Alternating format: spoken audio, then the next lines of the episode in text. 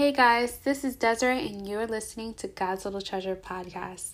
So, this episode is going to be about maintaining your purity.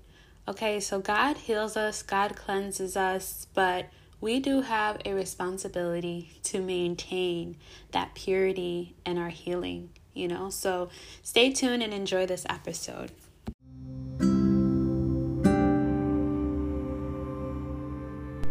As a little girl, I envisioned being a dancer, a pointe ballerina to be exact. Tiny black girl with a big puffy coiled hair gelled up in a bun. Black leotard with a pink sparkly tutu and pointe ballet shoes. As I do a perfect plie, I search for a face of a proud father, but everything becomes a blur. Every girl is born a daddy's girl, and day by day and hour by hour, that either increases or decreases. I long to be the apple of the eye of my adopted father's eyes. At a young age, my adoptive father made it very clear he had no interest in having a father daughter relationship with me. Rather, he desired a husband wife type relationship. As a little girl, I remember the many tears I cried in efforts to alter my father's mind, but he was pretty firm. He was so fixated on me being his special woman I remember countless days begging him, Daddy, can I just be your little girl? I never got a yes or a no, but his actions said it all.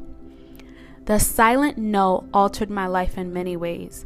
My perspective on men, relationships, mindsets, behavior, and so much was tainted. Being transparent, God just brought this pain to my remembrance. And now I need to seek Him to help heal me. Sometimes we just tell our stories and we leave out the emotions and unaddressed pain. I am so guilty of this, guys. Many times when we're sharing our stories, we share it from an outsider looking in versus being the person who experienced such pain. For many years, I blamed my body, my looks, my behavior, for my adopted father's poor behavior. The thoughts I carried was my butt was too big. Did I look too pretty?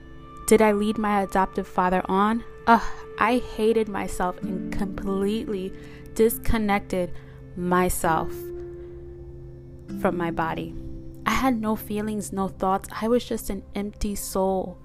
I didn't even identify myself as a female, which came with many other struggles. If you would have asked me years ago about healing, I would have hopelessly told you I was too far gone. But year by year, I have seen God's healing in my life.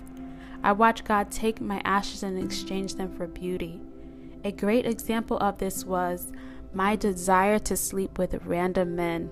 God replaced that desire with faithfulness to wait for my husband. I'm not saying this was a one, two, three thing, guys, but God truly did it for me. God gave me the desire to take showers because for many years I could not step in a bathroom and undress. I was just there's just this fear over me. I was fearful of being violated all over again. I was lonely and isolated, and God placed people in my life who were patient and came alongside the journey with me. Something I'm learning is God's healing requires ongoing maintenance on our part.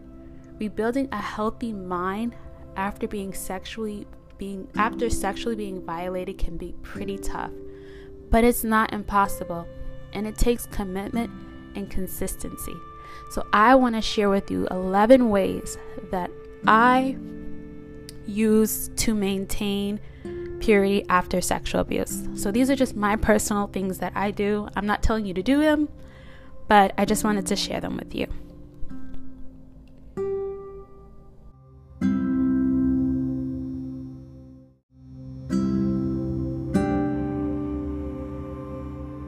Hey guys, so let's jump right into those 11 points. So the first one is I guard my mind and my heart, and I am very intentional about that. I do my best not to watch shows with sex in it or listen to songs that are like over sexualized. And for everybody's different, but for me, because my background when I was younger, like my father would have me like dance sexually to different songs and stuff like that, like I try not to put myself in those type of environments or just where I'm looking at things that are that's not to really feed my soul. Um, like even growing up, like my father would have me watch porn, so I I'm really just mindful not to be in environments that are too familiar to those things because it just doesn't help you. So that's my first one. Um, the second one is just casting down any type of lustful thoughts or anything that just is not going to glorify God and is just not going to take you, that's not going to help you get past what you've been through. Like, if I'm always watching lustful stuff and things that are perverted, I am just going to stay in the place that I have been in when it comes to, you know, different battles. So for me, when I have a thought, a lustful thought, I immediately give it to God. Like, God, I have this thought and I know it's not pleasing to you. Can you please help me? The third one is reading God's Word. I cannot say this enough, but there is something about when you read God's Word, there are just deposits that are made into your heart and your soul, in your ears and your eyes. Um, yeah, it just gives you a whole new perspective. So the more that you read, I also feel like the more cleansing that God does too. Uh, the fourth one would be praying and spending time with God. Oh my God, there are some things that only you can share with God, and God will understand you, you know. So I know there have been a lot of painful moments where I've just cried to God, and I know that He knows what I'm crying about. Like sometimes you want to just cry and not have to be able to explain yourself. So, yeah. The fifth one would be um, understanding that God created sex. I know this was a big thing for me. Like, after, you know, I got out of the abusive environment that I was in, I was kind of like, sex is the worst thing on earth. Like, why was it created? Because I had been violated so badly that I just thought it was negative. But sex is not bad, it's something that God created, and He created it you know, for us to enjoy. But because it was perverted, sometimes, because it was perverted, we may think like, oh, it's horrible. But it's not. It's just, you know, yeah, it's just, it's not. Um, the next one is allowing people to come alongside you. This healing journey is not one that can be done by itself. You know, something that I really encourage people to do is pray and ask God for the people that are supposed to be in your life, that are supposed to walk through the journey of healing with you. The seventh one is being mindful. This one is just for me, so I'm not telling other people to do it, but I have to be very mindful of my interactions when I am around men. You know, growing up, I was groomed to be very, you know, I was groomed to be sexual and be super inappropriate with men, you know, so unfortunately, we just don't unlearn everything when we get out of abusive situations. Sometimes we may not even realize what we're doing. So, you know, making sure that I'm not in spaces where I am uh, being flirtatious or you know, just different things that we might have learned that we don't realize that we do. So, um, or being, you know, like seducing people. Because I know growing up, like that's what I was taught. You know, I was taught to dance a certain way, to do certain things, you know, and this was all for, all for my father. So, you know, like I had to like really pray and ask God, like, God, whatever I learned that is just not appropriate like please show me it. Please help me with it. And god please take it away. Um, the next one is healing is ongoing. Um, and i think this is so important to share because sometimes we don't heal as fast as we want to and we get discouraged and then we just want to throw in the towel and i just want to say like it's a process like where i am today and I don't even feel like I'm like super far, but I never thought that I would be where I am a few years ago. So, sorry, excuse me. So, you know, just know that it's ongoing and it takes time. So, the ninth one is to learn the role of a father. You, personally, for me, it was my father who violated me, adopted father. So, that had such a negative, it gave me such a negative perspective of fathers, and I had a really hard time respecting men and fathers in general. And, you know, it's interesting because this summer, God was telling me, like, you don't see me as a father. And I'm like, God, I don't see anyone as a father. um, and it was because of that violation. So just asking God, like, to really change your perspective on men and change your perspective on fathers so that you can really experience um, a good relationship with God.